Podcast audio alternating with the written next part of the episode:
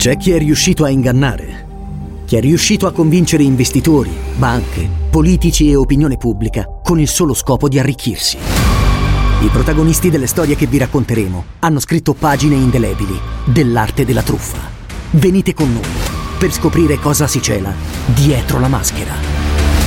T-Podcast presenta Storie vere, soldi falsi. Ascoltalo ora su Spotify.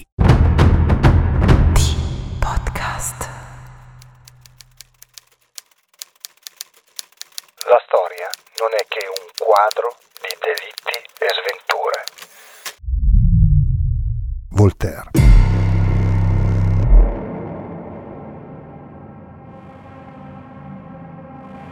L'Italia è stata teatro di molti crimini orrendi e incomprensibili, senza una spiegazione logica. Per non dimenticare le vittime, noi ve ne raccontiamo una parte.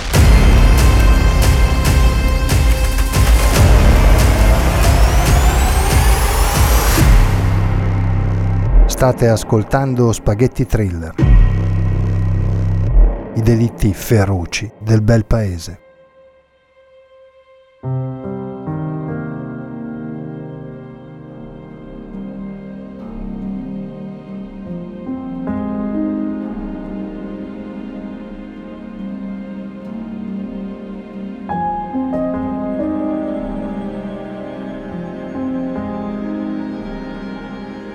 Universalmente nota come la città dell'amore e patrimonio dell'umanità UNESCO fin dal 2000, grazie allo splendore delle sue strade e dei palazzi, Verona racconta dai tempi antichi storie di ogni genere, a partire dalle sue origini, da quando gli imperatori romani la soprannominarono Piccola Roma per la bellezza della città e soprattutto per l'arena simbolo scaligero in Italia e nel mondo.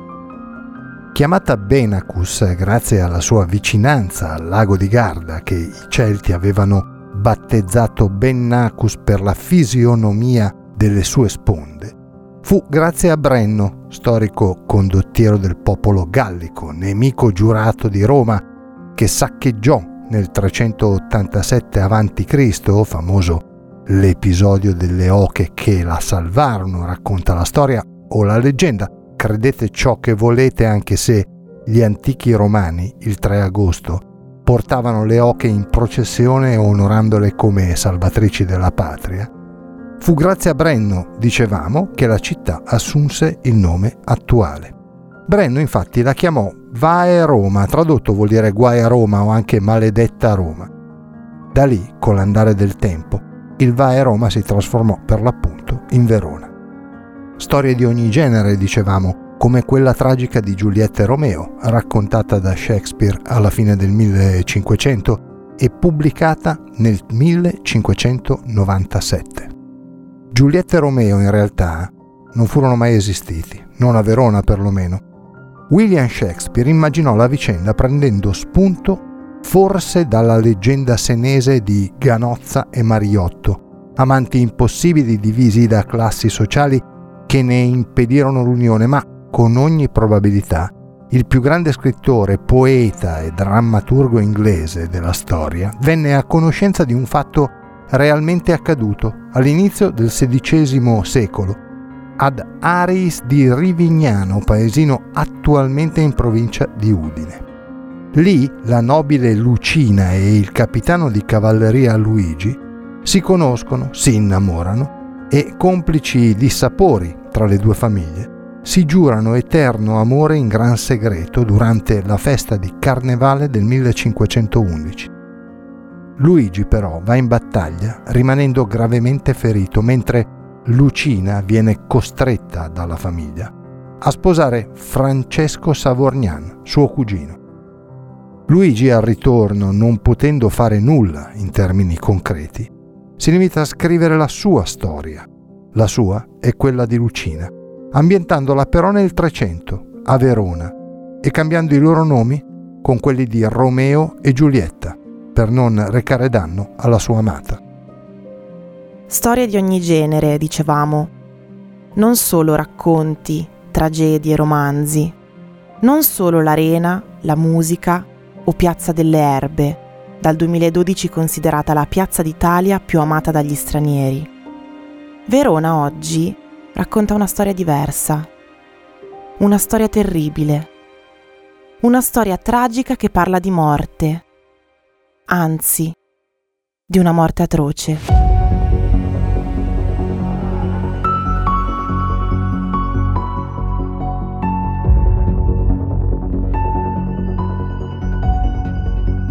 E non bisogna nemmeno tornare troppo indietro nel tempo, basta chiudere un attimo gli occhi e immaginare, facendoci trasportare nel 2001, in una calda notte di fine maggio, esattamente nella notte tra il 28 e il 29 del mese, quando il termometro comincia già a sfiorare, nelle ore più fredde e buie della giornata, i 20 gradi centigradi.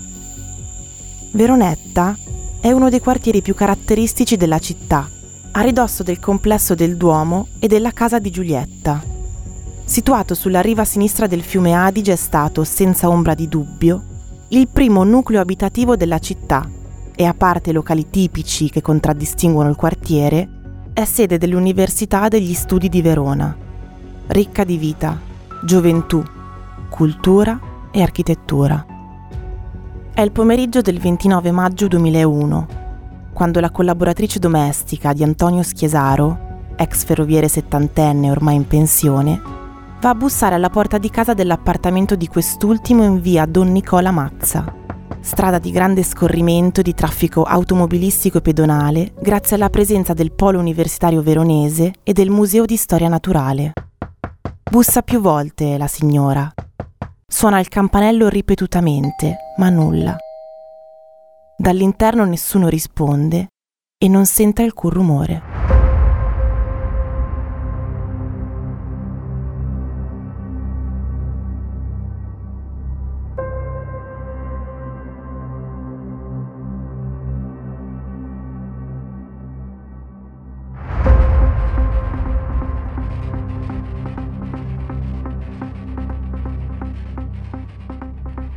La donna dapprima è stranita lavora a casa di Antonio da tempo.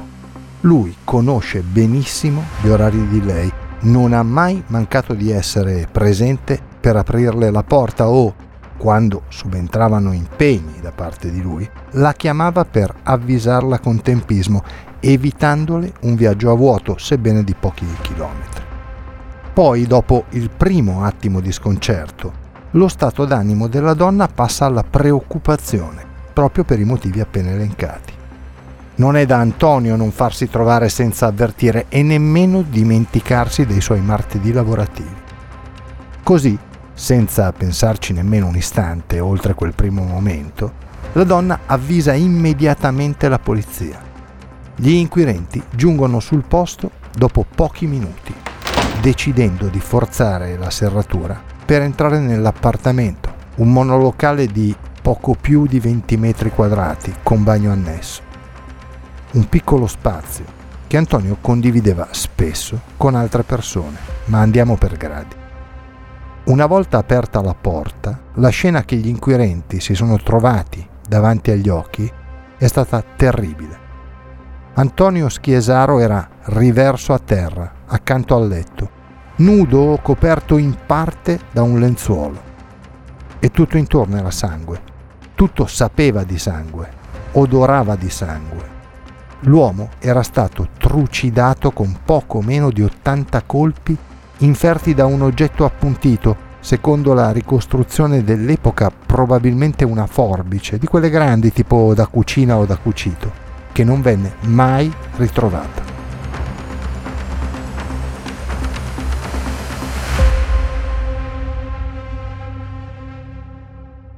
Colpito dovunque, dal collo alla pancia, con una brutalità e un'efferatezza fuori dal normale. La vittima ha cercato di difendersi. Prova ne sono le ferite trovate sulla mano destra, ferite sicuramente riconducibili a un estremo tentativo di difesa senza successo, purtroppo. Venne però ritrovato, accanto al cadavere di Antonio, un coltellino di tipo svizzero avvolto in un pezzo di carta. Antonio era già stato rapinato una volta, circa un mese prima, e da allora girava con due coltellini, due armi di difesa di poco, pochissimo conto. Di certo, purtroppo, non gli erano servite quella notte, evidentemente rese inutilizzabili dalla forza bruta dell'omicida, di certo un uomo, e oltretutto, un uomo fisicamente prestante, molto più giovane della vittima, molto più avvezzo alle botte o alle risse da strada. Da queste poche certezze partono le indagini, che cercano di ricostruire le ultime ore di vita di Antonio Schiesaro. Così la polizia ci mette pochissimo a capire qual era lo stile di vita, il modus vivendi del povero Antonio. L'uomo non era sposato, non aveva figli e frequentava pochi, pochissimi amici. Al contrario, spesso si recava alla stazione di Porta Nuova Verona, dove, nei giardinetti antistanti, incontrava persone sconosciute senza tetto, ragazzi di strada, disperati alla ricerca di qualche soldo, di come arrivare a sera. Si metteva d'accordo con uno di loro e lo portava nel suo monolocale, dove consumavano uno o più rapporti sessuali. Di tanto in tanto, poi, qualcuno di loro si fermava a casa Schiesaro anche alla fine del rapporto, per mangiare qualcosa insieme, per dormire, per farsi una doccia, ripulirsi per passare una notte sotto un tetto, al riparo dalle brutture della strada.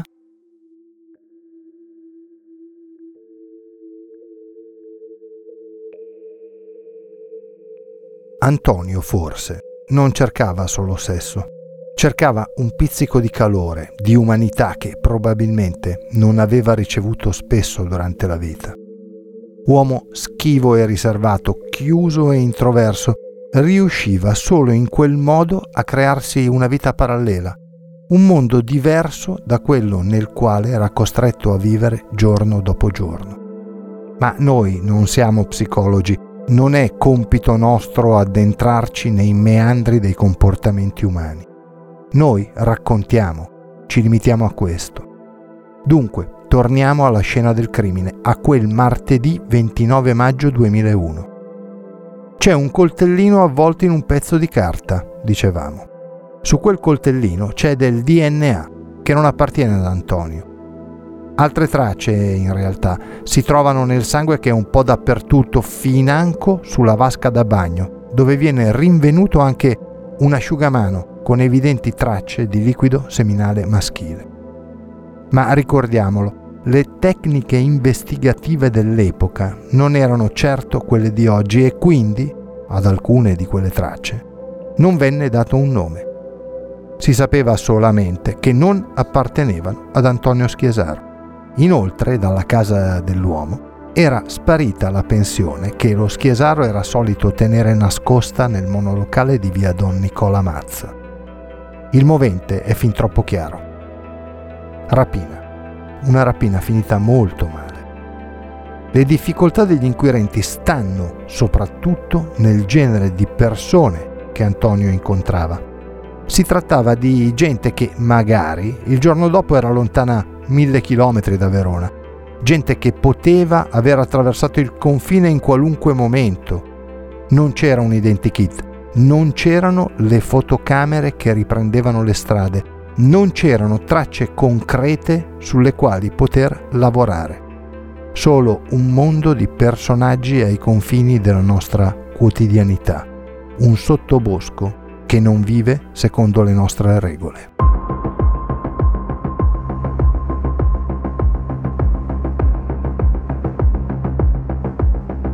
Una pista, per la verità. Gli inquirenti la seguirono ai tempi dell'omicidio venne arrestato infatti un algerino 38enne, Abdelhafid Belkadi, pregiudicato e condannato per traffico di sostanze stupefacenti. Fu arrestato perché bazzicava la zona dove viveva Antonio proprio durante quel maggio 2001, ma prove della presenza dell'uomo sulla scena del crimine non se ne trovarono, anche perché al Belkadi non era a casa Schiesaro la notte tra il 28 e il 29 maggio, sicché venne rilasciato quasi subito. Abbandonata la strada algerina, le indagini si arenarono completamente. Nessuno sapeva nulla, nessuno aveva sentito nulla, nessuno conosceva l'uomo che aveva accompagnato Antonio Schiesaro verso il suo ultimo incontro intimo. il faldone di Antonio venne chiuso dalla squadra mobile veronese. Chiuso, vero, ma mai dimenticato. Perché una piccola speranza di trovare chi lo aveva massacrato, perché di massacro vero e proprio bisogna parlare, la polizia l'ha sempre covata. Facciamo un salto in avanti ora. Facciamo un salto temporale che ci porta al 2015, nella zona della capitale.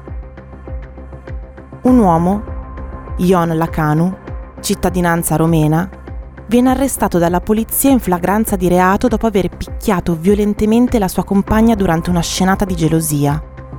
Non solo, il Lacanu l'aveva cosparsa di alcol e le aveva dato fuoco, lasciandola poi al suo destino. Un uomo violento, animato da una cattiveria fuori dal comune, indurito da una vita dura e senza regole fin dall'infanzia. La compagna di Ion, ad ogni modo, era riuscita in qualche modo a salvarsi il viso dal fuoco, mentre sul resto del corpo aveva riportato ustioni, alcune anche gravi. Portato in carcere gli era stato prelevato il DNA da inserire nella banca dati della polizia, vista la pericolosità dell'individuo e le nuove leggi che fortunatamente lo consentono.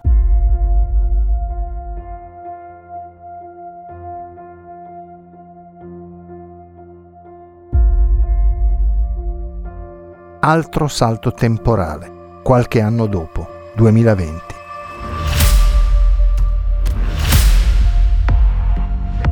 La polizia di Verona, che non ha mai dimenticato l'omicidio di Antonio Schiesaro, decide di confrontare il DNA repertato nel 2001 a casa dell'ex ferroviere e chiamato del soggetto 2 con quello del Lacano. I due profili sono identici. Ion Lacanu è l'assassino del povero Antonio. Lo ha massacrato per rubare una parte della pensione e qualche altro oggetto di poco valore che l'uomo teneva nel suo appartamento.